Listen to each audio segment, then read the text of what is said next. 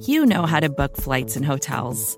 All you're missing is a tool to help you plan that unbelievable travel experience. That's why you need Viator. Book guided tours, excursions, and more in one place. There are over 300,000 travel experiences to choose from, so you can find something for everyone. And Viator offers free cancellation and 24 7 customer support for worry free travel. Download the Viator app now and use code Viator10 for 10% off your first booking in the app. Find travel experiences for you. Do more with Viator. Told them you were living downtown, driving all the old men crazy.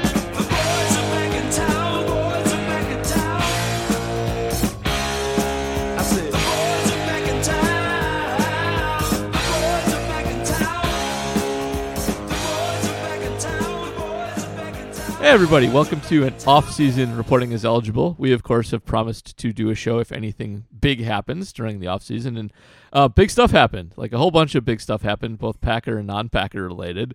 And so, so here we are. So, um, uh, uh, biggest of before I do intros, biggest of big. Uh, Aaron Rodgers is back of his own free will. Uh, Davante Adams is back not of his own free will, and uh, a whole bunch of other quarterback trades happened as well that are fun because they give us basis for comparison for all this. So, um, to discuss Aaron and uh, Russell Wilson and Jordan Love and all that other crap. First of all, in Urban Wauwatosa doing his prep work in the background. Yes, hey, it's J.R. Radcliffe, trending sports reporter for the Milwaukee Journal Sentinel. What a day it was for me on Tuesday because you had the the Rodgers news, Davante Adams close behind. You had the Big Ten awards where Johnny Davis is the player of the Johnny year, Greg Davis. coach of the year. I know, right? He gets buried buried on the news cycle. Um, Aaron Rodgers quickly re-seizes the news cycle with a tweet after Russell Wilson gets traded.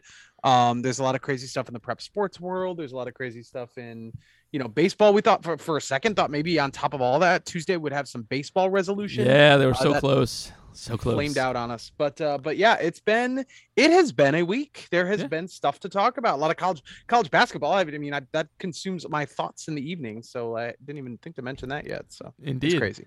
Yes, and also joining us from what appears to be a dorm room in the middle of nowhere. And I'm Matt, but you can call me Matub, joining you from Moscow, Kansas. Moscow, Moscow. So yes, uh, big reveal. The the city in which I stay when I am in Kansahoma is actually called Moscow. Wait, don't you go? Yet. Don't you go out in Liberal? So liberal liberal is about a half an hour away. It is a, a good place to get dinner if you feel like commuting an hour to get dinner. So you, Um, you stay in Moscow and have drinks. I stay in Liberal. Moscow. I well sometimes I have drinks in liberal. I work and drink in Hugoton. Okay, that's not Which as is fun. 10 So It's about ten miles from Yeah, Moscow. let's ignore Hugoton. well, I mean, B- Moscow and Hugoton add up to a grand total of like 3,000 people. The odds of anyone from either of these places listening to our podcast are so minuscule that I feel comfortable making I uh, think you're okay. disparaging remarks. Um, uh, Acme Packing Company, Meme Weaver, and General Twitter Rabble Rouser. Uh, to get the bit out of the way early today, I edited a comic by the Draw Play Dave to make Arif Hassan say case cookies. Nice work.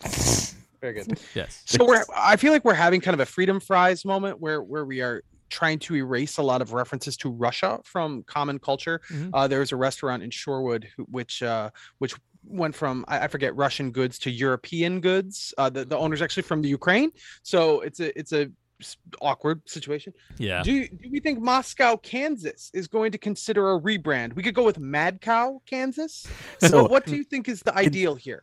in the most American fashion possible, there are multiple cities named Moscow. Yeah. And there there is a Moscow, Idaho that sent a cease and desist letter to Moscow, Russia. What? Why? because they said, "Hey, could you guys change your name cuz we don't like you." Well, you know, they're not alone at this point. that's That's bold, that's good but- stuff. Um I, Moscow, Kansas uh, has zero amenities outside of a country store known as Slim Pickens. And not going to lie, Slim Pickens pro- provides like a top 3 breakfast burrito I've ever had. Okay. Good work, Slim. So, Yeah. So Nice if- job, if you're- Slim Pickens. if you're ever traveling through Moscow, Kansas, stop at Slim Pickens and have a breakfast burrito.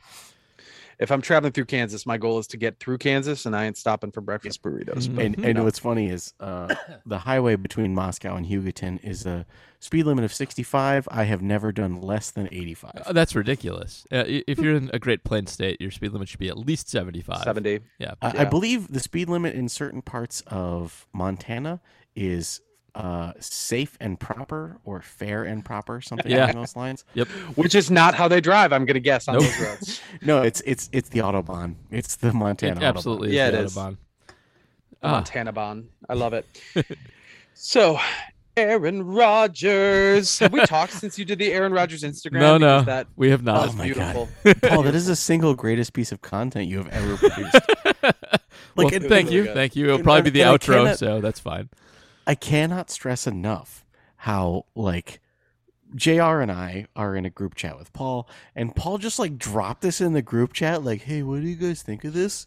like, like fully formed. Almost all of the lyrics, one swing. It was pretty brilliant. Not- and uh, you know, it's a little niche because people maybe don't know Inside by Bo Burnham, but I feel like there's a pretty good audience. For Yeah, I think so. Certainly, the people that are following this stuff also know Bo Burnham's Inside. It was pretty pretty great. It also like um it, it kind of speaks for itself too. Like it, it's a song meant for listing things, and it, it's good for that. And also kudos to Jr. By the way, who who basically rewrote the hardest part, um, which is the on on the in on inside is the the dead mom portion. Which has a very tricky meter that is hard to fit other lyrics into. And the first time I tried to write it, it sucked, and I could not, for the life of me, get it right. And uh, somewhere hidden on my computer forever, I have Jr. singing the meter to it. So, uh, I was just gonna say the B side because I couldn't just write it and tell you how to do it. I had to sing it, record it, and send it to you so that you could hear the Yep, cadence. yep, and the cadence it was otherwise. it was very helpful. Um, I did I did attempt to put you in as harmony, but we were just not quite the right tempo. Oh so my god, that'd be the uh not a good idea. Yeah, We're good with you how know, it Didn't turned work. Didn't work. wait, so I have I have sound booth and I have a couple other music producing pieces of software. I could I could pitch correct and tempo correct if you truly wanted to make JR your So harmony. not- the pitch was not the problem. It was purely a matter of tempo. Um, Jr. was doing it quickly um, uh, and trying to get it all out, um, and I was doing it the Burnham tempo, and so that was the problem. So you'd actually have to speed him up and like put space in there. I tried to do I it. guess. You don't want to. It, it's- it doesn't work. It's fine. It's not It's- a big deal. It's uh, it was going to be an. Easter egg and not necessary. I was gonna say it's, it's Chris Pratt doing Eminem, Yes. where he was just love doing it. as fast as possible instead of at the correct tempo. Yep. Yeah. If people do not know what we're talking about, check out Acme Packing Company. You got to find Aaron Rodgers' Instagram, the song by Paul. Yep. Uh, just just beautiful moment and uh, beautiful mystery. And now Aaron Rodgers is uh, well, we know he's coming back. We don't know the the current the terms of the contract. He has categorically denied the numbers that are out there. The so best- uh, The best part of that is ESPN citing Pat McAfee as a reference when he's the one who's like, actually, these numbers are wrong. Yep. I know. Yeah, that was uh that was weird. And I, I think, you know, we could talk about that if you want if we want, but I think everybody sort of understands they're not going to be very different from those. Right. Al- almost certainly going to be just a case of a technicality here or there that we're talking. Like maybe it's three years with a void year or something. But So- uh he- The he gist he here is just- going to be right. That's the thing. It's going to be. So I was gonna say Evan Tex Western, Acme Packing Company corporate overlord slash managing editor, had a phenomenal idea as to what the numbers would be. he did. Um his here's exact quote was a lot of conflicting info about Rodgers' money. I wouldn't be surprised if it's a three-year extension on Rodgers' deal with enough new money to make it a total of four years, two hundred million. That way, everybody's technically correct. The, The best, kind, of correct. Um, Um, so that would be uh, his current deal plus 153 million. and that is that is what it's going to be. A lot of the earlier reports were that it was 153 million, and he has 47 million on the books, and nothing's official yet. And I think that the the that's not right was the 200 million dollar like extension reports, but I think this is going to be it, and it's going to be 200 million dollars total for four years in some capacity, um, with it heavily heavily backloaded in those last two slash void years. Um, but I think they'll have good flex- cap flexibility for this year and next year. But it, it's going to get it's to it, it's all about what happens after that and how it's structured. So we're still waiting on that. but uh, they they got it done, and uh, Aaron's back, and he, gets to brag about being probably a fifty million dollar per season person, and uh, we we get another at least couple seasons of good quarterback work. So um, it's it's good to see, and it tri- it set off a whole chain reaction in the division in the in the NFL too. So that was also a good time. I don't know. You So- guys, you guys like it? You like having him back? You think it's a, a I mean, smart use of money? I, I think that that we live in an era where the the cap is one both now soft and two so ever growing that kicking the can is no longer actually a thing. Uh, and so I'm fine. I think it's a thing. Eh, Only because we just saw a situation where the cap didn't grow that much over the last couple of years. Yeah. Obviously, that re- required a worldwide event. but uh, I think it's a thing that they that they have to be cautious with because I do think there's a chance it can bite them when the numbers don't grow like they think it will. I but I, I hear what you're saying. As far as a soft cap, yeah, it feels like it feels like it's an invented boogeyman to a degree more than actually something that Yeah. that teams the teams are going to have to So- guard against. And and always there there just is- there's always a gymnastic. There's always a back door. There's always a something something something that Russ Ball can throw together. And and I, I get a little guarded when people start saying, "Well, Russ Ball will work it out," you know, like he's like he's God. but I mean, is it are they are they that wrong? Like it kind of works out that way every year. So, I don't. I, I well, think a couple cool- things. Oh, you go first, Matt, and then I'll. I was going to say a couple things. One, JR, have you ever read the fine print on your auto insurance? Um, I I I have. I was gonna say, I bet you actually have. I have, yeah. I mean, this is a guy whose car just got stolen. Although I haven't read it recently, I read it a long time ago. More more often than not, your auto insurance includes a clause that it does not cover acts of God. yeah, that's true We- with a lot of insurance, but yes, That's what comprehensive is basically. yeah, it That is. is the So, acts of God. That's acts of. God. So so the the cap shrunk because of an act of God Okay, but That's it's true. for all strong. intents and purposes.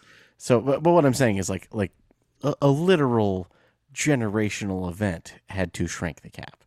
So, So let's I- okay. Fu- that's that's true. It's just that. Um, so I'm I am 44 years old. I've had way too many generational events at this point. Man, I'm 32. I've had way you too have. You've had even a higher percentage of your life consumed by them, and, um, I, I like. They probably won't happen in the next couple of years, but man, they I wouldn't be that surprised if there was like another variant that that hit another Here's- season or something like that, or you know, if there's war happening. nuclear winter. Yes, would- that's Or most. In, let's talk about a variable that actually wouldn't ruin all of our lives, but also really affect things. What if a this is dark, I guess. What if a player dies on the field? I, I do think there is a moment in time in the future where there's a realization that football is is a crazy sport that's going to get people killed, and and it's not going to keep going up, up, up, up, up. It's not going to be king for for all time. Maybe So- it'll be king for the next 25 to 30 years, but I, think- do think there's a ceiling in there somewhere when it comes to the yeah. violence of the game. I, I think that a player dying on the field will not be an issue because of Ryan Shazier. we Because all watched Shazier- yeah. we all watched Ryan Shazier get paralyzed We did. on the field that's true. doing a mundane football activity. And it affected no one long term I other actually- than Ryan Shazier. I think that, that it, because it was a sort of a mundane football activity, that cuts it a little bit. Uh, it makes it more like something that could happen to anybody rather than something that's happening directly to foot because of football. And That's uh, fair. what you what what I think could drastically impact things is a big hit kill somebody. That would be I think a whole different um, thing. And uh, I'm actually surprised it hasn't happened. And I guess kudos to the NFL for that. Who is Has wasn't it- the guy in the not? Bears? Wasn't the guy in the Bears who got like bent backwards? Yeah, And- Charles Hughes, Chuck Hughes. Yeah. Um, he uh, he is the only NFL player to die on the field. Uh, it wasn't. This is 1971. 1971. wow. I'm pretty sure. I do not know about this. Okay. It, it, it is there, and and there's some reasons why it maybe didn't catch on. It wasn't directly filmed. There is kind of a famous gross photograph of him lying prone on the ground. Um, it it, it was like you. There's video of him from in this game, but you don't see the hit. The the hit that ultimately sort of ends him. Um, and I want to say that. You know what? I also think he came back and played for a little bit. I think the hit, uh, whatever Oh, happened to wow. him, caught up to him. Uh, I don't know if it was a brain. ah, Gosh, I should know this. I should know this before I, I start talking about it. I, I don't believe the hit that killed him like killed him instantly is what I'm saying. Got it. so it's like like a boxer who um, gets beat up and then in their next bout takes a jab and dies. Exactly. yeah, like Yeah. that. Okay. Yeah, he caught a pass. Then three p- plays later, I'm reading this off Wikipedia, so whatever. Um, he goes back to the huddle with 102 on the clock. He drops to the ch- turf, clutching his chest. He collapsed near Dick Butkus, who saw him convulsing. Uh, Butkus motioned to get the trainers out there. Uh, postmortem that he had an undiagnosed and advanced uh, ar- arteriosclerosis. Okay. One of his cor- coronary arteries was blocked, and he had a history of heart disease. So that is also something here. It's a coronary thrombosis. Uh, basically, the hit exacerbated a problem that was already, you Got know, it. in his body. Okay. He would have lived without the hit, maybe, but it would mm-hmm. have. Uh, it was. It was a well, Ticking well, ticking time underlying bomb. factor. Yeah. Yes, underlying factor. Comorbidity. All right.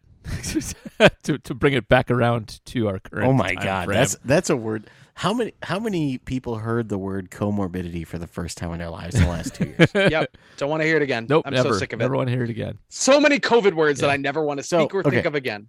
So circling back to the cap. Yeah. Also, Yes. I'm the kind of Jesus. person who's I am so I'm- sorry that I brought us to, to death. and- that got dark, man. I also- I mean, Aaron Rodgers coming back isn't that bad, is it? you know what's what's even worse than that is I've become the type of person who unironically uses the phrase "circle back," um, and I hate myself. Uh, business speak. Mhm. I had a I, I had a, a buddy of mine today ask me to help explain the cap.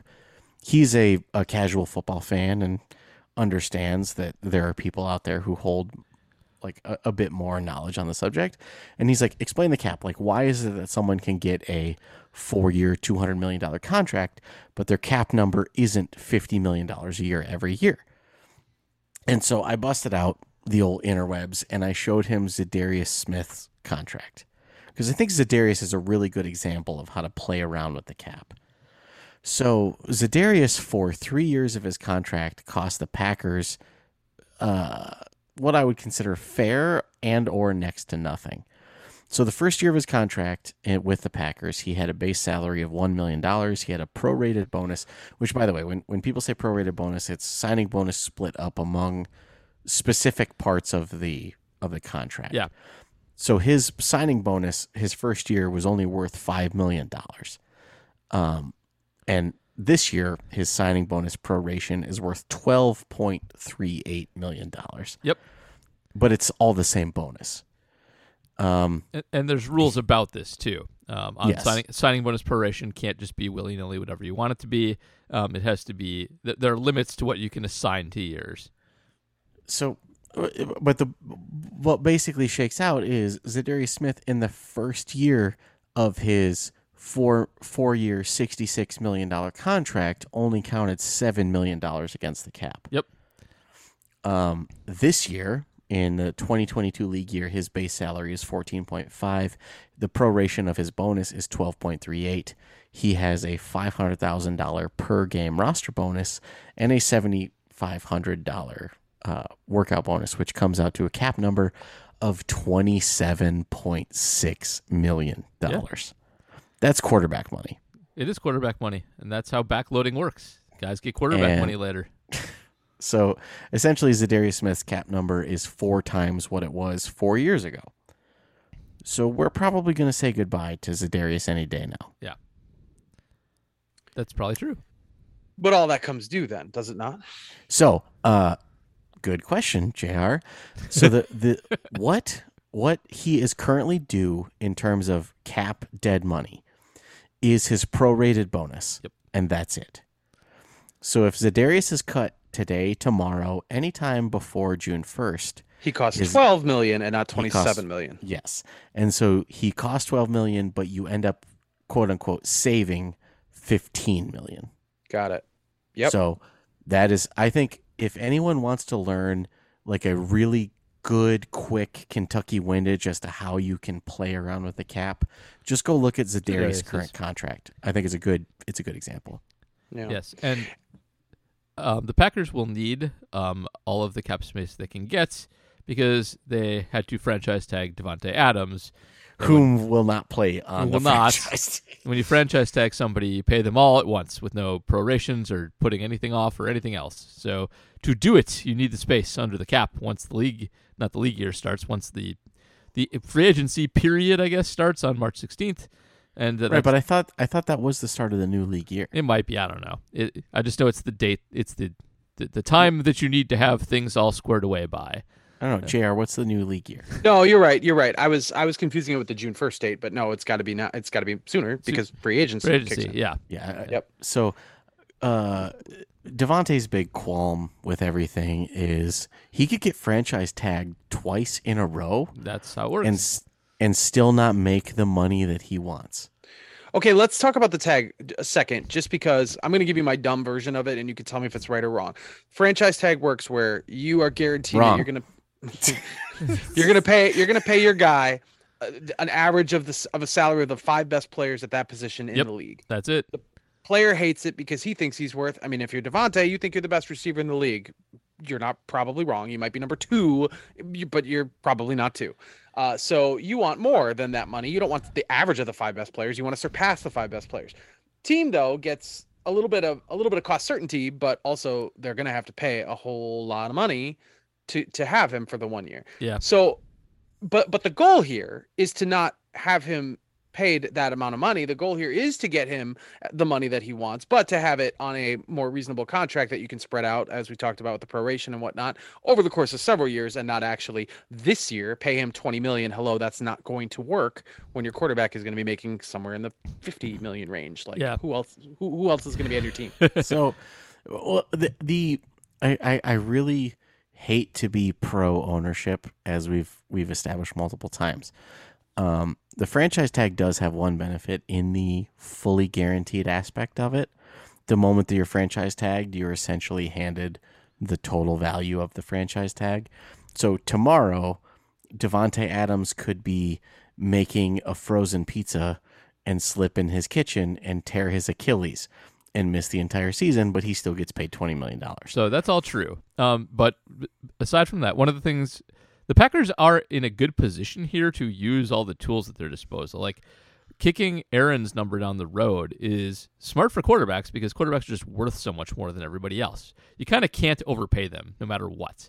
And even if it screws up your cap two years down the road, it's still worth it because of how valuable they are. And Adams, by virtue of being like the best or second best receiver in the league, will actually be underpaid on the franchise tag.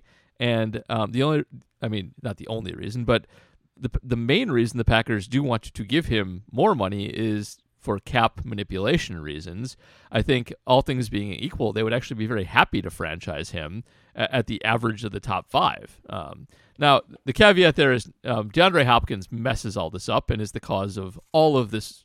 All of the issues here are his fault. All the Cardinals' fault. Or wait, is he playing on the Cardinals deal or the Well, the, he's playing on the Texans. the deal. Texans deal? Right. This is this is God. They suck. So this is Bill O'Brien has ruined Davante Adams. my Adam- column. Adams is, is on record as saying he wants the highest average uh, value per year, uh, which is DeAndre Hopkins, and that was an asinine deal, and nobody would ever pay a receiver that much money, generally speaking, if not for idiocy. So um, it's going to be hard to get him there. They can do it. They just need to backload like they did with Rodgers, but. Uh, that's an overpay for anybody, Adams included. And uh, so we'll see what they actually end up on. Uh, I could definitely see them coming to some loggerheads here, um, as the, like actually getting up to the season before they actually make this happen. I won't be surprised if that happens. I'm sorry. What's a what's a loggerhead? Uh, it's the foam on the top of your beer. Oh, okay. Yeah. I didn't know that was a figure of speech. Oh, it, Um, it, it just I've never it, heard it either. If I- it makes you feel any better myself. Really, you never lager? No. really, really? Okay, never mind. I, I'm, I'm not saying you're wrong. I'm not. I'm not saying that's nonsense. I'm just saying I've never heard it. Look, in my experience, two things I've learned: Paul is rarely wrong, but he also says things I've never heard before. Like when he tries to pronounce Indomitian Suh. I'm always wrong about pronunciation. Um, so, and I, I was kidding about the beer thing because I just assumed it was a common phrase. It, it just means that you are Well, in, heard- in a locked to a- position. Well, I've heard "come to a head" to mean a lo- in a locked position. I've never heard loggerhead specifically. Huh. All right. It's a thing. It, I, I um, assure you, it's a thing. You can everybody go Google it. Everybody go Google the You- definition and tell, and then tweet Matt uh, what it is. That that'll help things out. What do you speculate the relationship is between the tagging of Davante Adams and the signing of Aaron Rodgers? I will bet you that uh, Rodgers was surprised to find out that Davante was disgruntled about his tag. No, no, not about the tag. Uh, I I think that he thinks they'll get something done, but I mean, he can't be that dense. It was pretty obvious they were they had to tag Adams for leverage. Like they had to. It was Sure. and nobody's guess more- no one's happy about being tagged ever. Like no one's ever been happy about it. Everybody's mad I about guess- being tagged. More so, the probability that the rumor now, I, I, thanks to Ocho Cinco, who called himself a representative of Davante. That was hilarious. My God. said that that Davante will hold out if he has to play on the tag. Yeah. Uh, I feel like that had to be news to Aaron. no, it wasn't. You don't think so? No, I don't. Well, You I- don't think that Aaron Aaron was surprised to find out that he would sign whatever extension and then may possibly not have his number one receiver? I mean, I think Aaron is a giant, huge weirdo. Um, Yes, For we've sure. established this. But but surely he thinks that uh, if he would like to be paid as much as possible to be the best at his position, that other people would too, and that if they franchised him, You know he what, would be Paul? pissed off. he does think that, but don't call me Shirley. Uh-huh. It's, But like, yeah, I'm sure he also thought the Packers hold all the cards with Adams, and that he will be back, whether he wants to or not. So I think that is what he. I mean, I don't think this is a surprise. It's not a surprise to anybody. I'm sure Adams knew he'd be tagged. I'm sure he knew he'd be unhappy with it. I'm sure all everybody else on the team knew about it. It's just NFL business. It's. it's But a- to be clear, the pack the Packers don't want him on the tag, right? They no, don't they don't. have to pay They do not right want now. You are correct. They do not want him on the tag. They want to extend him and push his number out and keep him around for more than one year because he's good. Um, so they want all of that. But if they allowed Adams to hit the free agent market un, un, you know, without the control of the franchise tag, they'd be in a bidding war for him, and he could go wherever he wanted. And now that's not the case, which is a, uh, it's a stu. It, it's amazing it exists. The NFLPA, Such a weird thing. the? NFLPA It's- is, is just a garbage institution that never should have allowed such a thing to happen. I can't believe they did. Everybody hate, everybody hates it. you know what? After what has been happening in the MLB, I think I'm done trashing the NFL. No, no, no, no, no, no, no. That is the opposite reaction that you should be having. Like if, if the NFLPA had a spine, they would have had a few work stoppages, and they'd all be a lot better off. Especially um, lower paid players who don't play for that long, who just get screwed in in the NFL. Um, ba- baseball has done much much better by its players, and that union is much much better than the NFLPA. But uh, I we don't say we don't say the MLB. That's not a also, thing. I, I also MLB. 100% agree with your take. I just wanted to spin you up on baseball. Yeah, okay, you did. Congratulations. Just to be clear, Matub, because we are going to make a baseball fan of you yet. It's not the MLB. It's never the MLB. It's just MLB. It's a thing. Okay. Because it's Major League. I'm sorry. And MLB. Yes, love it. Yes, we're good. We're good. Um, so you th- you do think there'll be a holdout? You think that Davante will that, that this will get done, but they're going to hold out first. He's going to hold out. I think I think this it might drag on longer than is commonly anticipated, just because I do think he wants that number. I think it's like a thing that he wants, and getting it structured in a way that makes him happy and able to say that's going to be a little tricky. Um, I'm, I'm not. my assumption is uh, now that Rodgers watch is essentially done, the new Favre watch is going to be Tay watch, and sometime around mini camp, Yep, some news will break. that's probably about right. That would not surprise me. Uh, going back to Rodgers real quick, because the Davante thing is unsettled, and because we don't have an actual contract, a couple days after this news broke, uh, there's no chance that this falls through, is there? I mean, it's Never, Aaron Rodgers. Never say never with Aaron, but it, it seems likely to get done. Um, it- it- you know, we're not to the point where you can officially announce these things yet. So Well- that, that's, oh, that's a good point. yeah. That's a good In the, point. in the words in the words of Paul Noonan five minutes ago, Aaron Rodgers is a big giant weirdo. Big giant weirdo.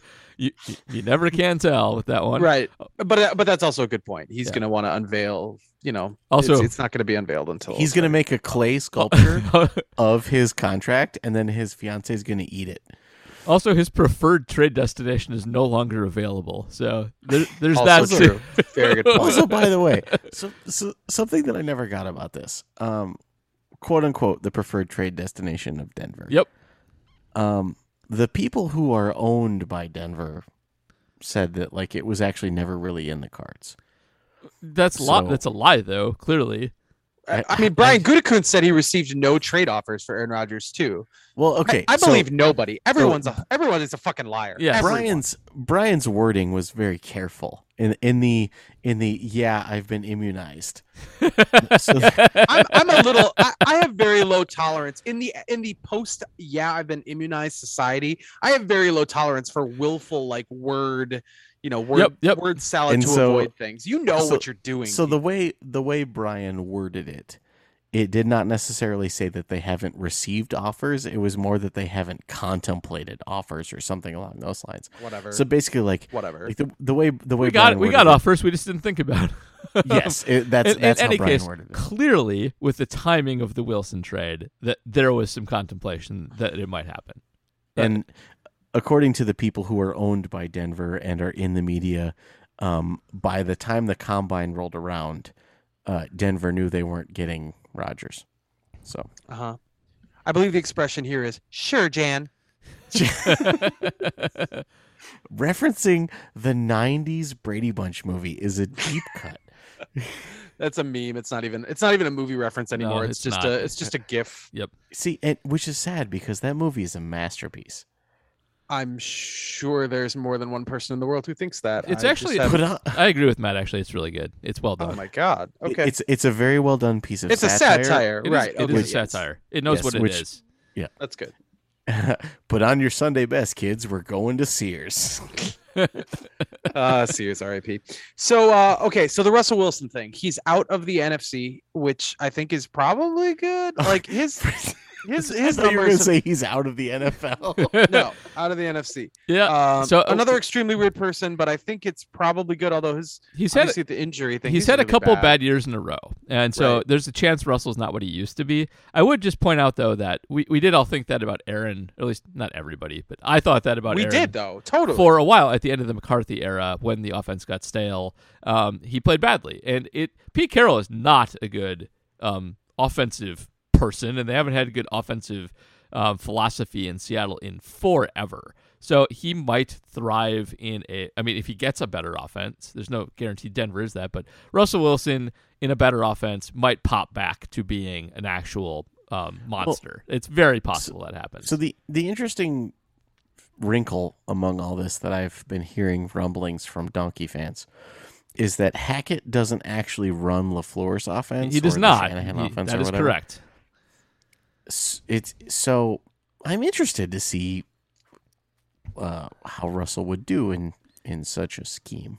I think the, the best Russell Wilson offense that you can run is a very vertical offense um, that uses his motion in a controlled way, his ability to run in a controlled way, to to get him to buy him time without exposing him to pressure, um, and letting him throw the deep ball, which he is really best at. Um, don't put him in dumb situations by running a ton on early downs. And uh, if you do that, your offense will be pretty good. Um, if you try and force him to be a uh, a pocket quarterback and you run the ball twice and then have him try and bail you out on third down, he'll actually he'll do a pretty good job of that. but it's not the best way to run offense. So um, I'm looking forward to this too. I think he might have a bounce back year. Um, So so when when Hackett didn't have Blake Bortles as his quarterback, Yep. um, he had the best running back passing offense in the league. So when when he was the offensive coordinator for the Bills, his offense ran through C.J. Spiller and Fred Jackson. Mhm. And then with Blake Bortles, he had the best running offense in the league. So I, I don't know what the hell Hackett's gonna do with nope, Russell won't know until we see it. It'll be an interesting one. The Um, hot topic after this was seeing the package that the Broncos gave up to get him, and and would the Packers in the same situation offered the same package, would people do it? And uh, it's it's a really attractive package. I still think, you know, three years from now, if if if he's here, if Rodgers is in Green Bay three more years, you have time to find that next quarterback.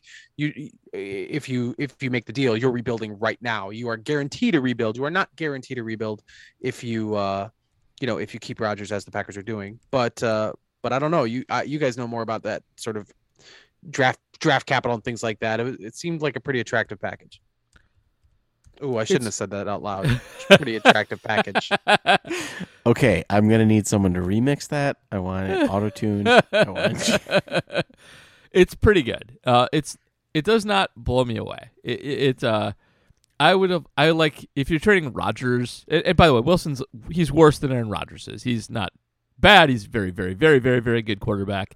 But there are more warts on him right now. Um, he might have been destroyed by getting killed, um, by sacked a billion times, and um, so he, you're going to get less for Wilson than for Rodgers. I think he's younger, but still, I think that it's pretty good though. Um, I would I would like three firsts if I'm doing Rodgers, but it is nice to get Noah Fant, um, who is I think a pretty good young tight end, uh, i- i- entering the age where tight ends start to be good. They're not good as rookies ever. Um, getting two second rounders is good. Um, and I don't want Drew Lock back, but I get why that happened.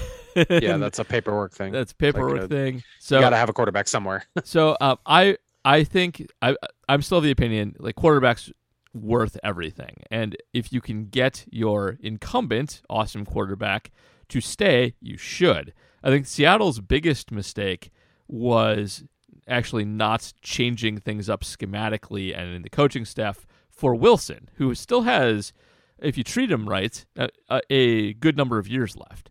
Um, and so they didn't need to put themselves in this position in the first place. Um, but given the situation as it is, I think it's a pretty good haul that you can build around. I do think the one problem they may have is that Denver's, I think, will be pretty good, and those picks aren't going to be very high. Um, and you know, maybe Wilson gets hurt, maybe he does disappoint, and I'm wrong. But uh, Yeah, I think Denver's in a buzzsaw division. they well, So no, I think so it's a was Russell Wilson, though. Seattle's so used are to the that. Seahawks. That's the other thing. It's not a big change for them. So yeah, I just I think that that Denver's not going to be as good as everyone thinks it is. I just Sure. especially like getting rid of one of their better offensive weapons. I I, I don't know. That's just me though.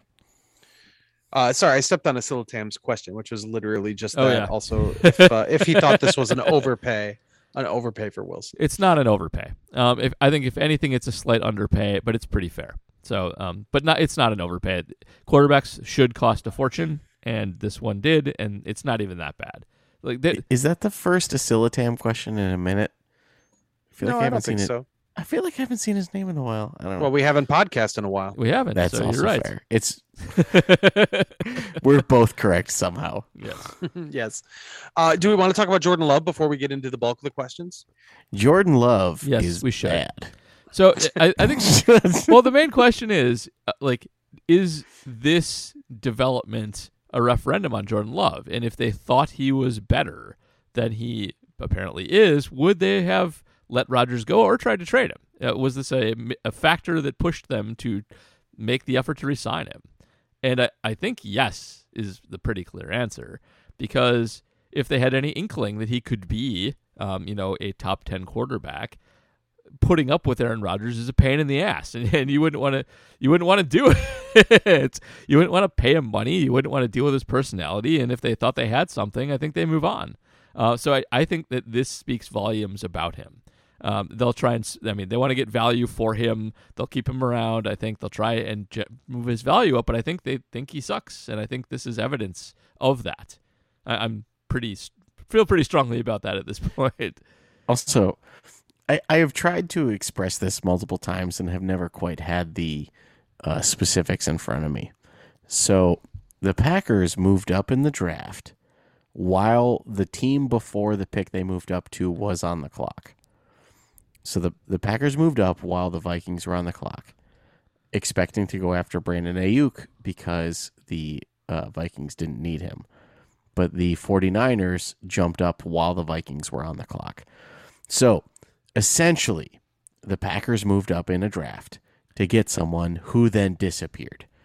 and Love was more or less a panic pick. Oh, I think that's right. I think he was the the player on the board, and they yeah, and, and, and I've gotten I've gotten into multiple arguments about this, and I and I had never properly vocalized the exact scenario because they're like, "Oh my God, the Packers moved up without knowing who they could pick. That's insanity."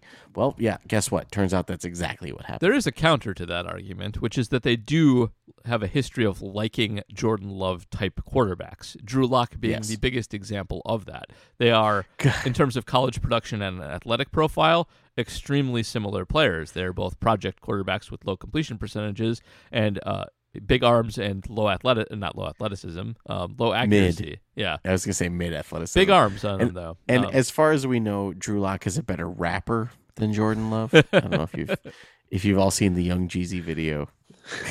nope. Another counter to that would be if that were if that were the case, and I'm not saying it's not. You would think that at some point that gets conveyed to Aaron Rodgers, uh, unless there's like a a pride thing where they just don't admit that they screwed it up, and and that it just not, not that they even screwed it up, but that circumstances confluenced all around them. Like they would tell Aaron Rodgers, "Look, the reason we didn't call you, which seemingly stuck in his craw for a couple of years." is because it was a crazy time when we had to make a decision that was that was very snap and very not what we wanted to do. We wanted to get you a wide receiver. Now I could see Aaron Rodgers being like, I don't accept that explanation. yeah, yeah. We're gonna get me a wide receiver, and then you drafted my replacement instead. That was a first round pick. You don't just willy nilly make a first round pick because you got stuck in a spot you weren't expecting. Uh, but uh, but I- I feel like that would be conveyed in some level. I, I don't know. Yeah. I guess I okay. don't know. So you you kind of touched on it, but I was gonna say counter counterpoint. Aaron Rodgers is a big giant weirdo. Yes. So, the, the biggest of giant weirdos. Um, yeah. So, uh, so I think there are some questions about Jordan Love as well that we can we can dive into if you Yep. want. Let's. I think it. it's pretty straightforward as far as his future. It's if they get it, somebody offers a first or second round pick, they will absolutely do it, and if not, whatever, they'll Yep. keep developing. I him. that's mean, right. so the rumor going around is actually the Steelers doing a first round pick swap. Oh, interesting.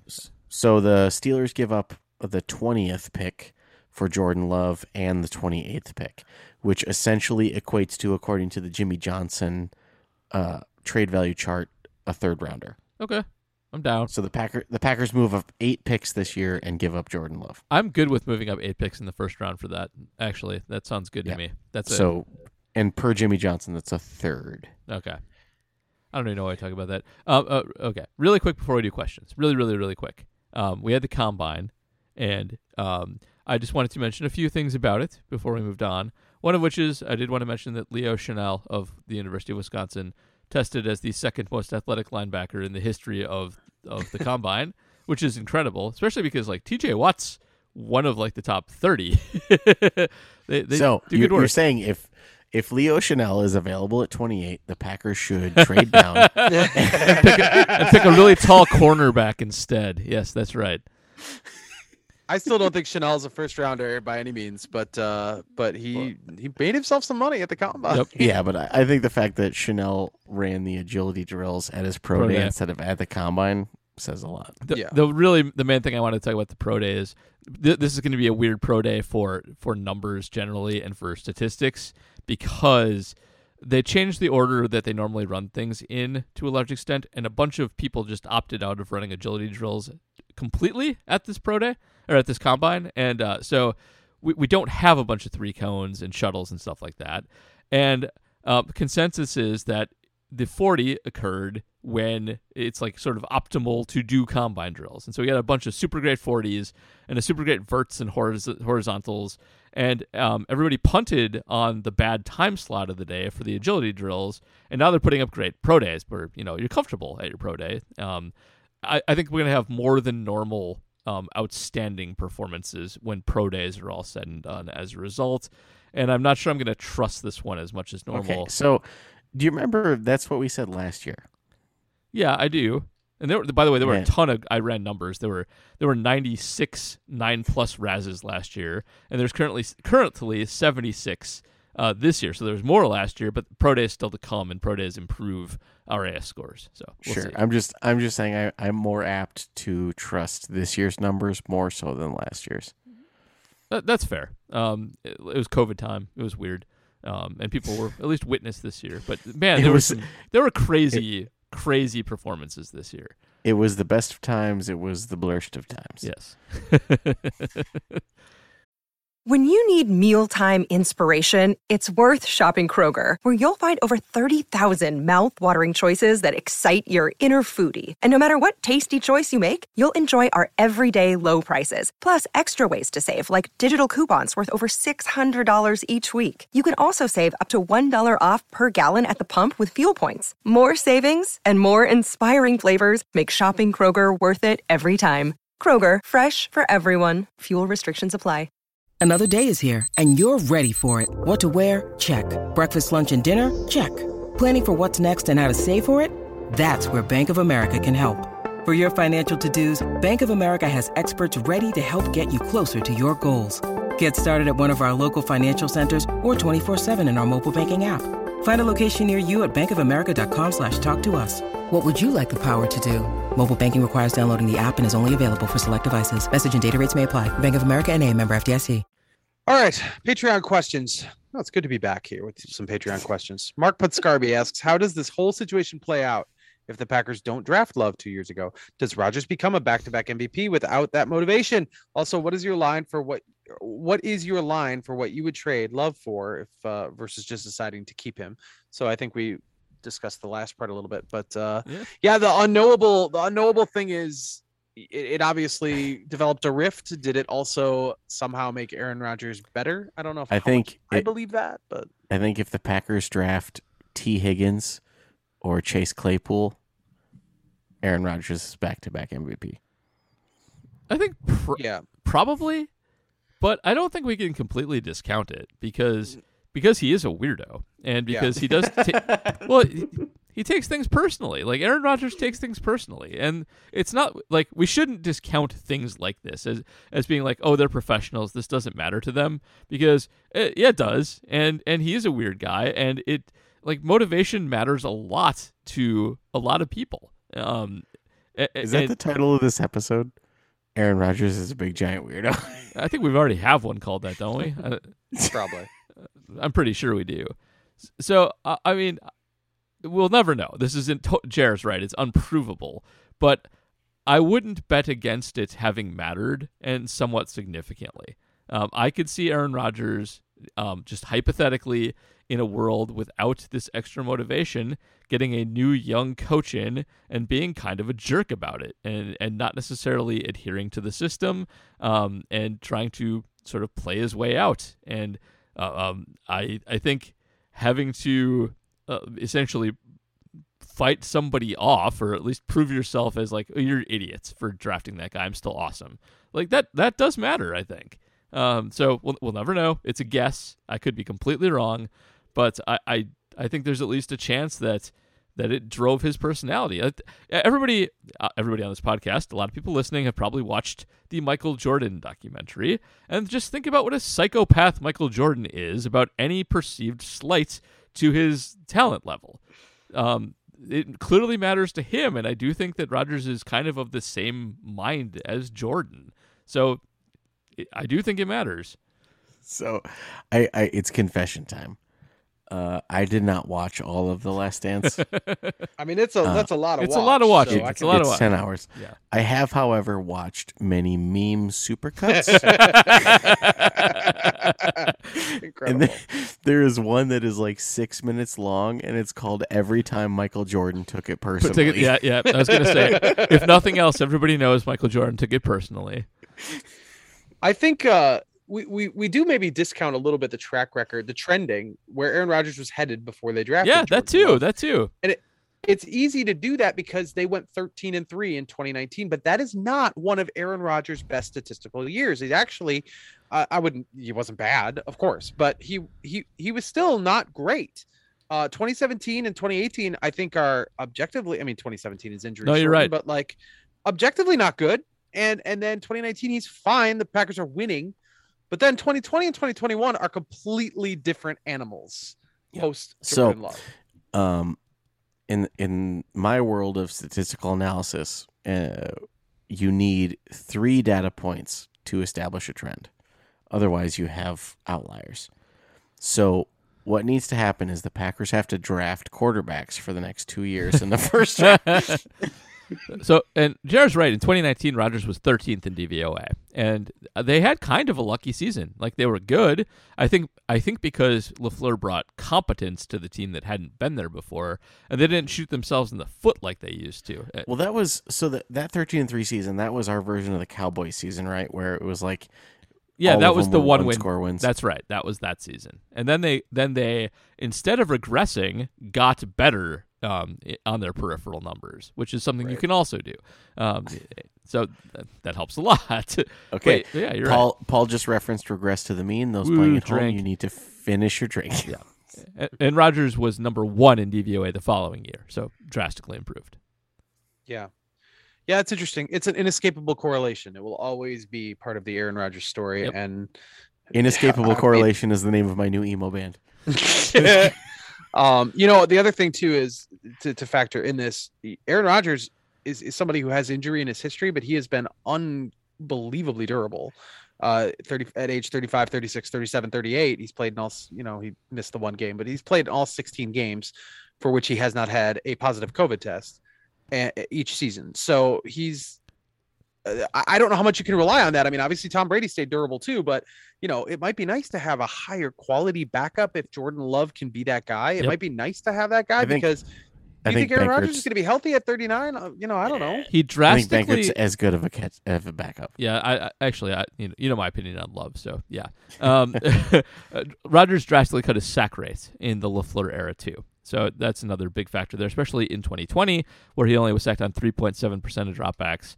Uh, even last year it was 5.3, which is higher, but that offensive line was in such shambles they actually had a few, uh, a few more breakout burst through the middle sacks than normal, and he might like he may actually play longer just because he is taking fewer hits. Um, but as in terms of backup, like if you're not going to develop Love into a starter if he's bad, I don't think he is a quality backup. He was not last year. He was a poor backup last year, and uh, uh, like Kurt Benkert, I don't think is going to ever be an All Star or anything either. But he's he gives you at least as much as Love does um, if he's got to come in and spell him. Uh, I. I this year is a crappy quarterback class, and maybe they should just take one anyway because they'll all fall. But um, they should still go out and draft a quarterback like next year, um, st- starting next year. That should be in the plans. Uh, Jesse Gennigan had a great question for the moment that he asked it for the 15 minutes between major transactions. It's like if Hackett and the Broncos don't now trade the spare change in their couch cushions for Jordan Love, is that the clearest sign of all that even his coaches don't think he's any good? Uh, I'm not sure the Broncos are going to make that deal anymore, but uh, Good- but that was pretty funny. way to way to thread Okay, the needle, we- Jesse.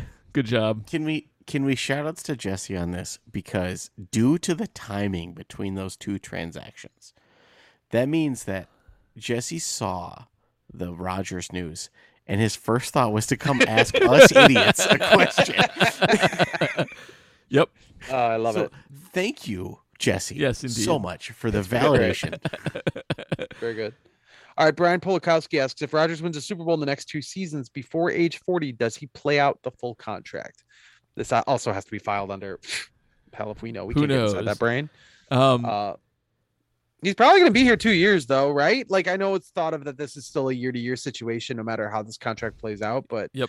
I, don't- I don't imagine the same level of drama next year as we have this year, or last year, for that matter. yeah, there's no way to tell this because there's so many different ways to interpret Aaron Rodgers' statements and off-season things like like if he wins a Super Bowl, he might retire. Like Oh, you know, probably, he always says he's open to retiring and he's close to retirement. And if he does one more, that might very well be what happens. So if they actually win a Super Bowl, yes. Um, I- I think that to to go to that third year in the contract, they'd probably have to be some kind of giant dynasty. Like if they draft two receivers high that are like both Justin Jefferson level this year, and they they go full, you know, like greatest show on turf on the league and just destroy the hell out of everybody for two years, then yeah, he probably comes back for a third. But uh, I think if he gets the title, it's more than likely he's done. I think that probably wraps it up for him. Go out on top, not be in Brady's Hall of Fame year, and I mean that's probably the dream for Rodgers at this point. I mean, I think I think for Rodgers having two rings, two Super Bowl MVPs, and five MVPs, Yeah. that would be that would be his ride off into the sunset. Yeah, So you- once you, you- you- once you match Peyton, that's th- Yeah. there- Yep, you're good. You're done. Um, but also in the history in, in in the current state of the NFL, how often do people play out their whole contract? Never. It never happens. You're Yeah. right. It, never, ever, ever. Yeah. N- not All not right, a Pat- free agent contract anyway. Patrick Detmer says with Rodgers back, Tom Brady gone, San Fran likely transitioning quarterbacks, the Rams having no draft picks, and the fact that the Packers are playing in the NFC East and the AFC East next year. Is there any reason, other than the fact that the Packers have ripped my heart out every year for the last decade in the playoffs, that I shouldn't be optimistic about this team finally getting back to the Super Bowl next year? Is this warranted, or am I just a prisoner of the moment right now, fanboying right now? Okay, let me let me clear my throat for this. uh, hope is a dangerous thing. Hope can drive a man insane. Oh, jeez. What are we quoting? What is this? I don't know. Shush- Is that Shawshank Gandalf? Rede- oh, Shawshank Oh, okay. Redemption. Oh, all That's Morgan Freeman. It, it was it it definitely sounded more Sean Connery than Morgan I'm Freeman, sorry, which is I've- fine. Which is fine. I've had I like it. I I've had many bourbons. I can't do a Shawshank impression. I apologize. It's all right. Losers always complain about their best. That's, That's a good line it. here. That works. Yeah, but losers. Uh, are, you said sounded like more like Morgan Freeman than I did. No, I'm- it doesn't matter. It does not. None of it matters. So It was Gandalf. yeah, um, I- think it's worth. Uh, we, we've been. I've, I get slammed with Twitter hate all the time. Uh, uh, when I celebrated this move about, oh, are the Packers going to build a roof for the playoffs? And um, I feel like there's this uh, kind of correct narrative that they are a bit of, of playoff chokers, but the bottom line is that they've gotten really unlucky in the playoffs, and with Rodgers and Adams and their their base level of construction, that they're good enough to at least make and win this Super Bowl. They just are. Um, it's just that football is a bunch of random nonsense, and we actually underrate how much randomness pops up. Randomness is a huge reason that the Patriots ha- uh, under Brady have as many titles as they have. It's also a huge reason that they lost a couple with the stupid David Tyree helmet catch. Like everybody's got a The s- Eagles, yeah. the Philly special. the Philly special. Happens. Everybody's got a, a story of a few just random pieces of bullshit that don't go their way, and the Packers are loaded with them. But you can't predict that going forward. You can't count on it, and it's not even something you can do anything about. I mean, you could have fired Maurice Drayton, and maybe you don't get a punt blocked. Okay, fine, but even with shitty special teams coordination, punt blocks are super rare, and it happened anyway. Um, so uh, all you can do is control your underlying talent level, your coaches, and the Packers are they're stacked. It, this is a bad, bad conference, and all you, you want to make the playoffs, you want to get a bye, and from there, it's just a matter of playing a couple good games in a row, and they're well they're as well suited to do that as any other team. They should be absolute Super Bowl favorites with everybody back, not everybody back, with, with their important people back, and uh, their their schedule. I mean, you can never predict that in advance. Things change, but their schedule is just trash. It's just that th- there's not a lot on it. Yeah, you have a couple hard teams, but that's it. It's the Cowboys and the Bills, and that's really it.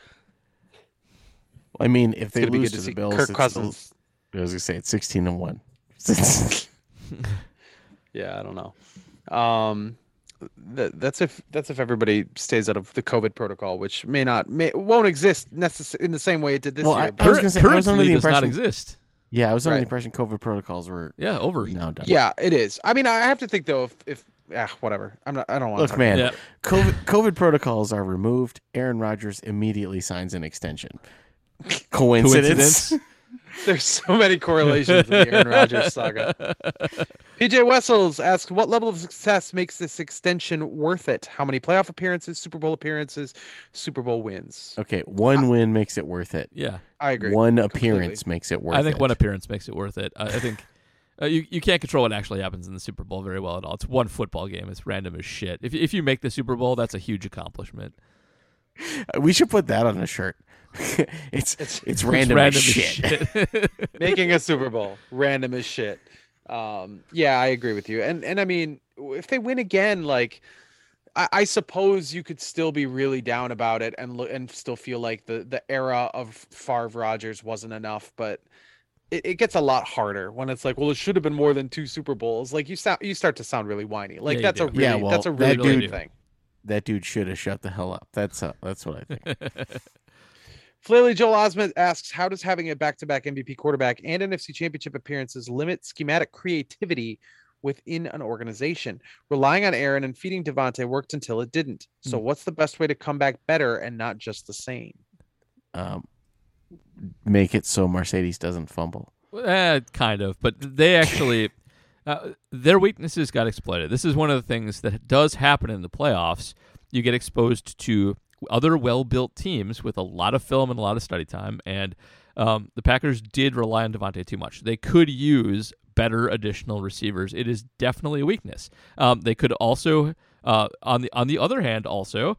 Uh, if they have their full offensive line, I'm not sure that matters. I think if Dennis Kelly is not playing in that game, that um, Lazard is enough to get that done. If Rodgers has time to actually deliver the ball, so uh, it takes, I think, a, a hit to a unit and then uh, just a lack of skill in another one. But th- that's what that's what did them in. I think if they have better receivers or a full offensive line, they win that game going away, and uh, they can help themselves out by giving Rodgers another weapon or two, um, or giving that offense a little more depth across the board to uh, absorb injuries, which you can never predict. Um, they they happen. Andrew Merker asks, "Is if last year was dubbed the Last Dance, what do you call this year? Just some more dance. Last Dance to Electric Boogaloo. The encore? No, But- it's okay. We've been over this. we have been. Oh, we, yes, I know you want to do Last Dance to Electric Boogaloo. We talked right about. because there's there's Breakin'. Yeah, we talked about a Ozone about last dancing. week. Yeah. And then there's Breakin' 2 Electric Boogaloo. This is Breakin' 2. How about Lambada? What the hell's Lambada? Lambada? Oh God, I'm so old. All right, so Well, it's a kind of dance. oh man, uh, so this I thought that was brain surgery. this is definitely a Paul is older than you guys, and I'm not that much older than Jr. But there was a a couple of movies and a a cr- not a craze, but a, a brief fad in the late '80s of the lambada, which is a certain type of Latin-inspired sexy dancing, and um. it- It's uh it was I'm not kidding. It was a huge thing for like six months. There are literally No, but- like no, you know, you know how I Arm- you know Armageddon and the other Comet movie happened at the same time. There were like in fact, yeah. yeah, there were like two or three Lambada movies that happened at the same time. One of which Okay, is just called Lambada. I'm I'm aware of I'm aware of the the term like like a lambada dance. Yeah. But it's the fact that you talking about quote unquote sexy dance. Yep. Oh man, but it's a Lombardi. Rep- you're trying to fit in a Lombardi reference, is what you're trying to do, right? Sure, why not? Sounds Yeah, you good. are. That's, that's that's a shoehorn. That's That's definitely what's happening. I just I just think if you're gonna do a second dance movie, it has to be Breakin' That's fine. Breaking's or good. or or or Last Dance to the Streets. I don't know that one, but okay. Step up, step up to the streets. I believe it's Channing Channing Tatum. Step up. yeah. The, the- okay, so the second movie in the Step Up series is called Step Up to the Streets, and the characters literally say the phrase "to the streets" Yeah. like ten like ten times. If you say the name, you win the movie. That's how it works. Yes. Um, We're gonna go, we're gonna go with two last, two dance.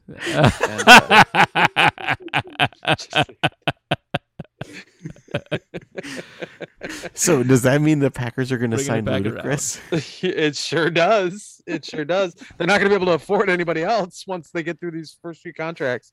All right. Asila Tam says Jim Nagy reported that several scouts thought the Packers could get a second round pick for Love.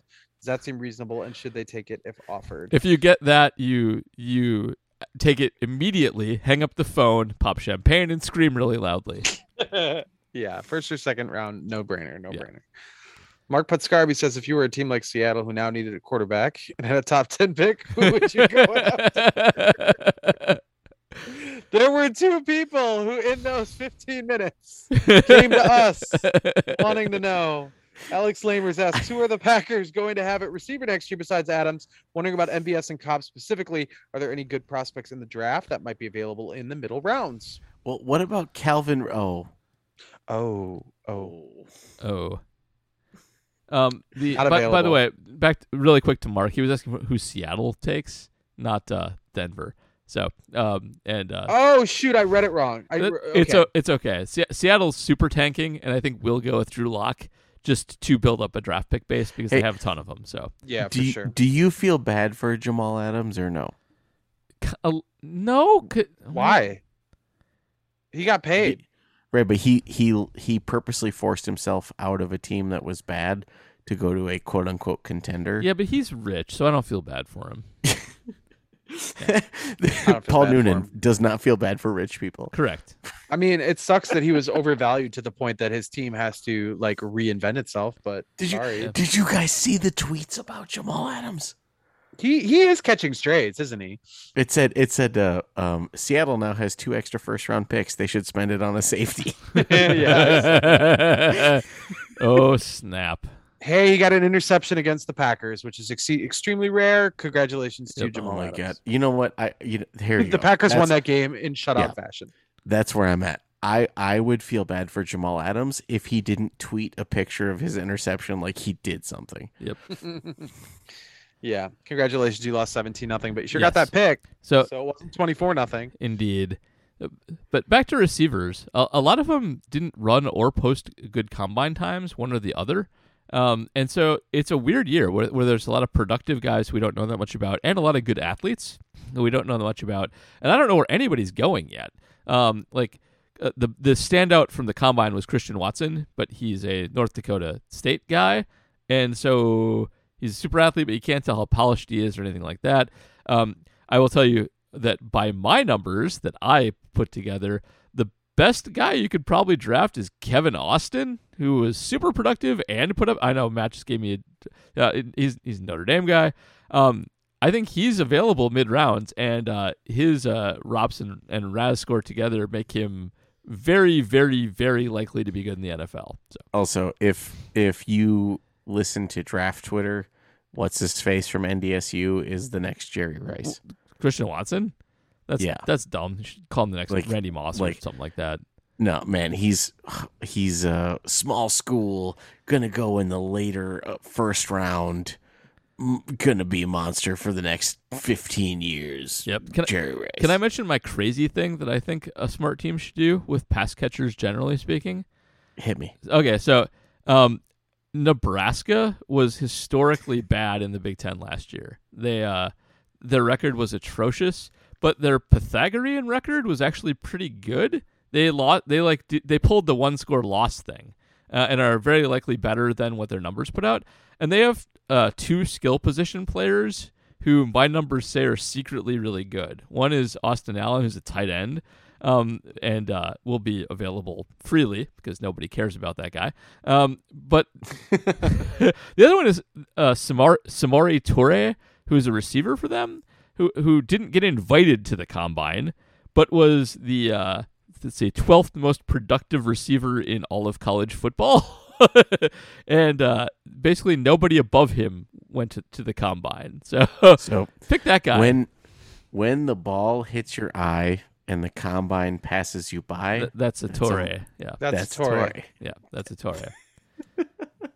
It's, it's good. What's up? Thank you. Ken Walters, why do so many Packers fans think that having draft picks is better than having a quarterback coming off two straight MVPs? I don't know if there are that many, but there are some. There Yep. are some who would have taken that deal. Well, part of it's that Rodgers is a weird uh, asshole. Putz. Yeah, putts. Well, and uh, part of also- it is that you, draft picks can be anything. You can just imagine them Even a boat. even a boat.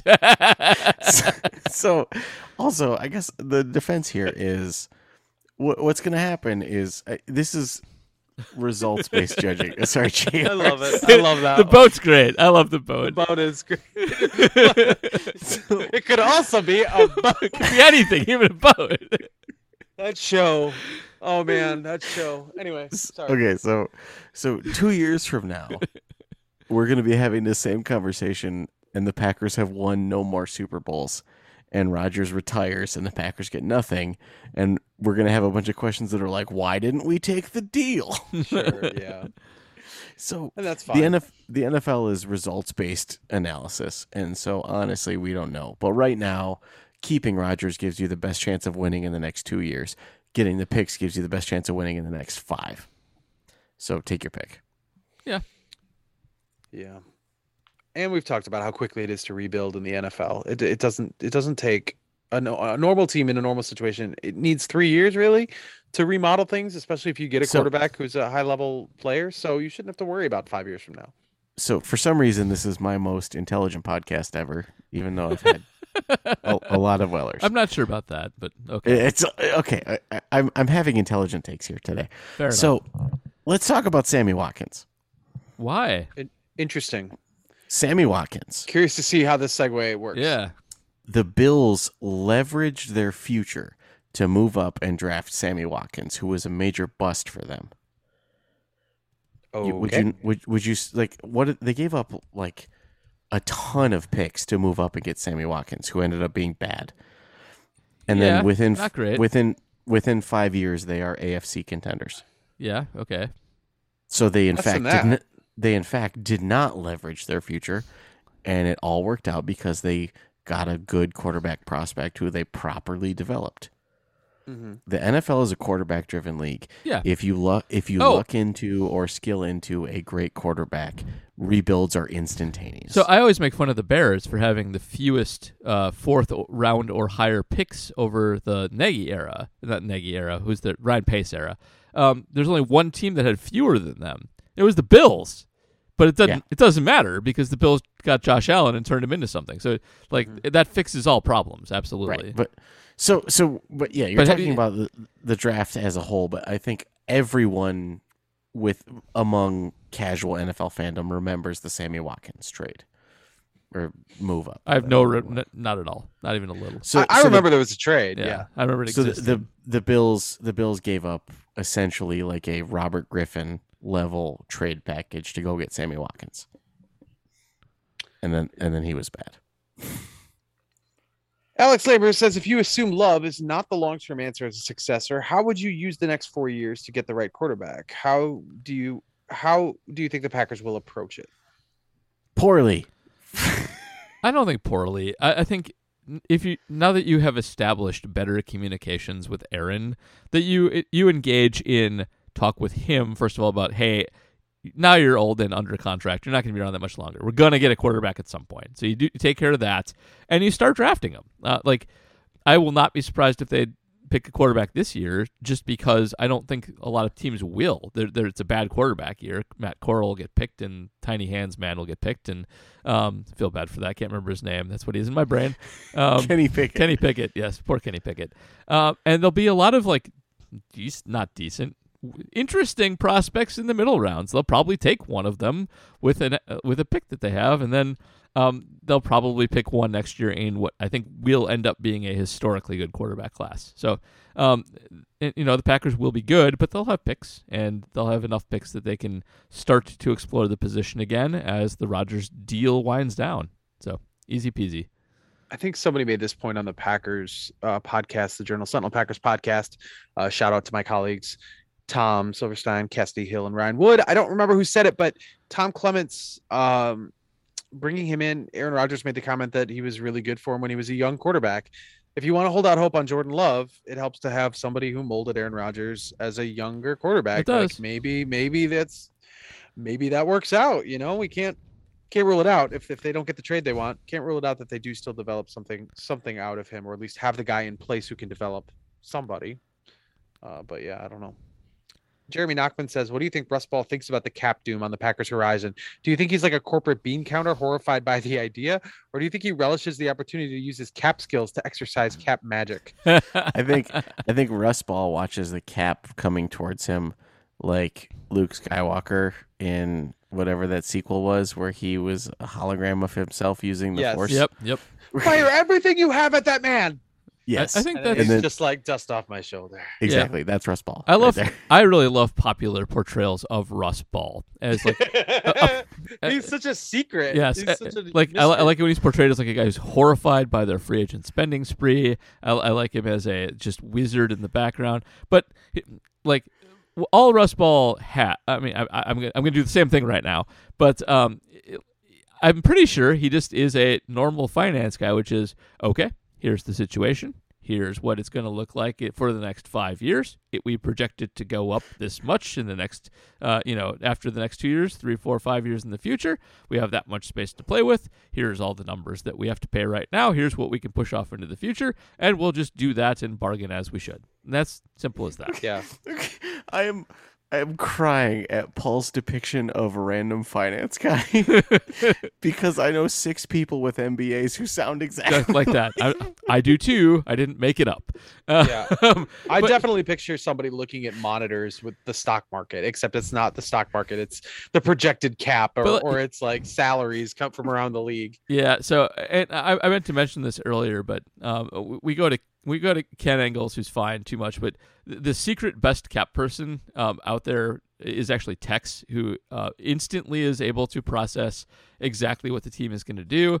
And the big secret here is it's not that complicated. Um, it, and I've never bothered myself to become a cap expert, but it literally is just um, some some sophistication with the spreadsheets and working within given limits to assign uh, you know values and categories to people that's all it is it's not that hard um, and Russ Ball, uh, you know, he's creative and all that jazz, but this isn't that hard. Um, you, you you're going to get a big bump in the salary cap in, over the next three to five years, two, four to five years, like for the next foreseeable future.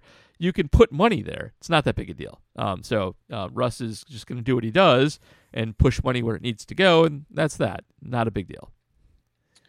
All right, we should try to rapid fire our way through this. Yeah, so, uh, so this doesn't get unwieldy. But some Twitter questions. Schlong Connery, assuming we know the Wilson haul by Yeah. recording, which route would you have preferred? Trade to the Broncos? We we talked about this. Yeah, we did. Uh, we're still on the uh, probably better to have Rodgers. Yep. Jonathan Deal says he's got lots of questions. Is it just a popular myth that only quarterbacks on rookie contracts win the Super Bowl? No. With- Wait. Yes. Yes. It is a myth. it's Sorry. a myth. It's, a myth. It's I mean, a it literally just. I mean, it's a different circumstance, but we we just tw- twice in a row now have had people who are definitely not on rookie contracts.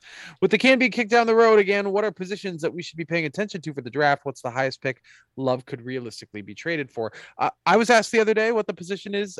I mean, again, I said wide receiver. I've said it like uh, I don't I know, know. seven We years all in do. a row, and I'm not sure it's ever Edge. happening. But It's edge too. Yeah. It's it's edge. It's a good edge draft. Also, the highest pick that Love could realistically be traded for would be a second. Second. But I really do like moving up eight picks in the first. I like that idea. Yep.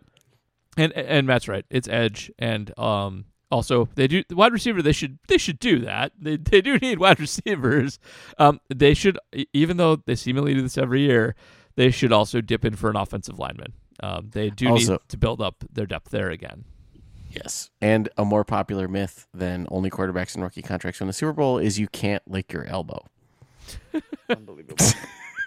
Ryan Ziegler asks, short of short of the Patriots, who stops Green Bay from a 17-0 run this year? Uh, did we say the Bills? It's the Bills. It's the Bills, yeah.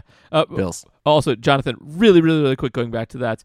Um, uh, the rookie contract thing is uh, much overstated. You can't actually because of the salary cap. You can't pay a quarterback too much if he's good. Like you, oh, Aaron Rodgers can't be overpaid. It's impossible. So um, you could win with a highly paid quarterback. It happens all the time. The rookie quarterback thing is nice if you can get it, but it never happens, and it's you know it's a minor advantage, not a huge advantage. Plus, there's just so much randomness. You can't Yep, tell me there that, is. like in in I mean, every Matthew universe, frickin' Stafford just won a Super Bowl, uh, Right. Of all, uh, yeah. Wouldn't it be great if a team hired someone and they're like front office tag was like expert in chaos theory? they're they're. Uh, uh, no, go ahead. I was just going to say Ian Malcolm, front office person. Yes, that's all. Andy because- Benoit, front office person. Just because you can sign Aaron Rodgers doesn't mean you should hire Aaron Rodgers. Uh, Enrico Palazzo to close this down here. So we got three more years of this bullshit. yes, we I do. said it's only gonna be two. It's only gonna be two. It, will be two. So, yeah, I think. I will also say that he and I got in an argument about the use of Wolfram Alpha versus a TI eighty six. wait, wait, wait. Wh- earlier. what? Hold on, hold on, hold on, hold on. Uh, who is on what side? Um, I I use Wolfram. Choose Alpha. wisely. Yeah, uh, uh, I use I use Wolfram Alpha, and Enrico teaches calculus. Enrico. I, I know you're listening. Um, and Wolfram Alpha is clearly superior to ATI 85. This is not Well, close. the stark difference is I'm an engineer and he's a math teacher. yes, I understand, but Wolfram. I, I need I need help and he doesn't. but it's based off Mathematica underlying it. You can do so much with it.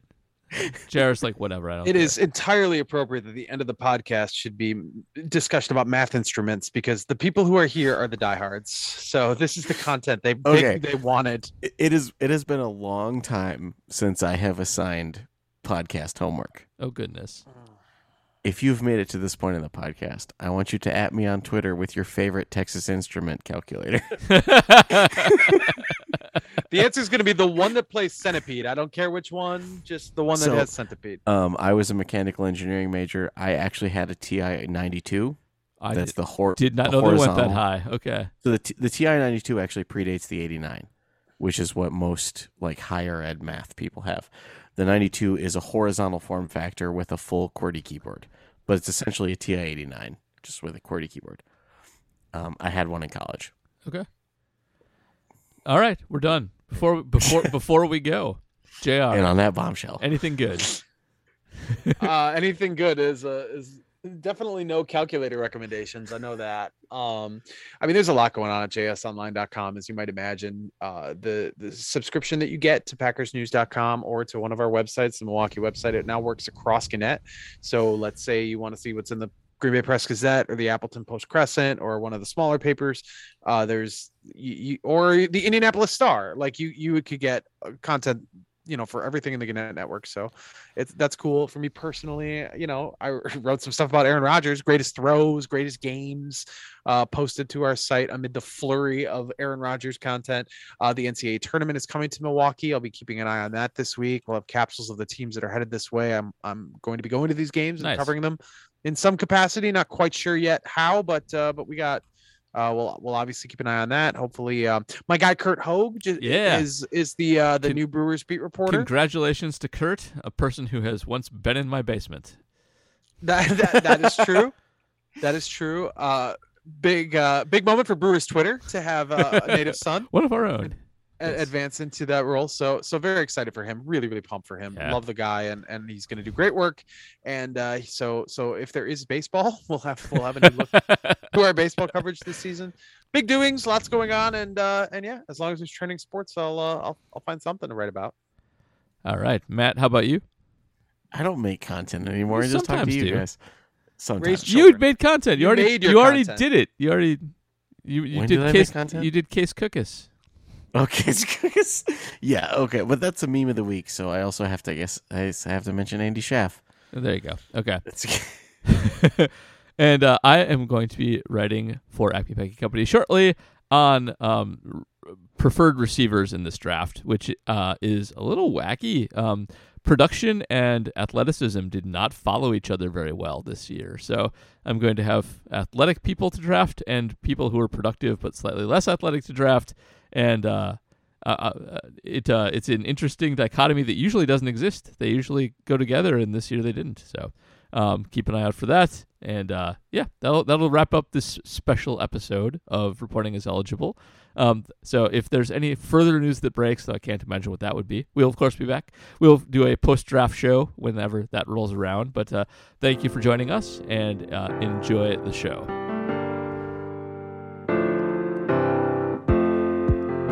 A carbon golf club, a mountain, crazy facial hair.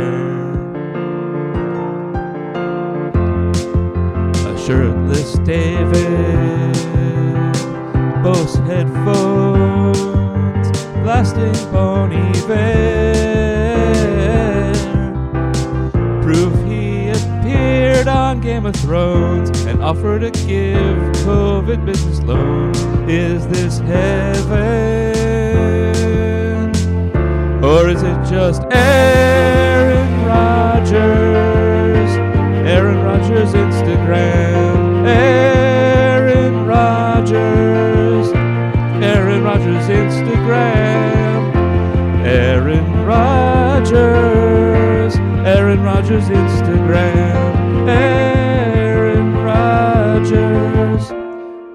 Aaron Rodgers Instagram.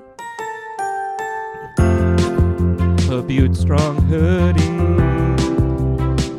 Adam Duritz swimming with a shark. An awkward tribute made to Pat Tillman. An unread copy of a book by Ayn Rand. An elderly Brett Favre.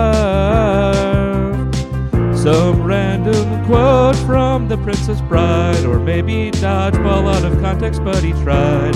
Is this heaven? Or am I looking at Aaron Rodgers? Aaron Rodgers Instagram. Aaron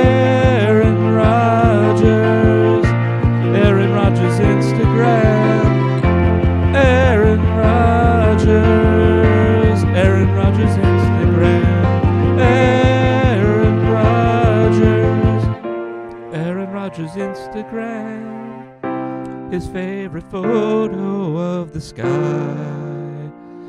The caption says, Shailene Woodley, you showed me unconditional love.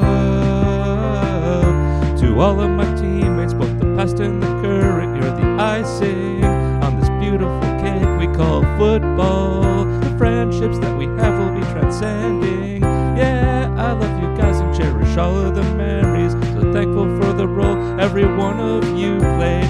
Everyone else spread love and gratitude. Maybe once in a while, read a book too. And I'm offended t-shirt, a John Wick costume, a thousand State Farm ads, political sentiment, some cleats designed to help the wounded warriors, every girlfriend that he's had. Alex Trebek, some memories of the pack, the Dalai Lama, and quoting Caddyshack. Is this heaven? Or is it just Aaron Rodgers? Aaron Rodgers Instagram.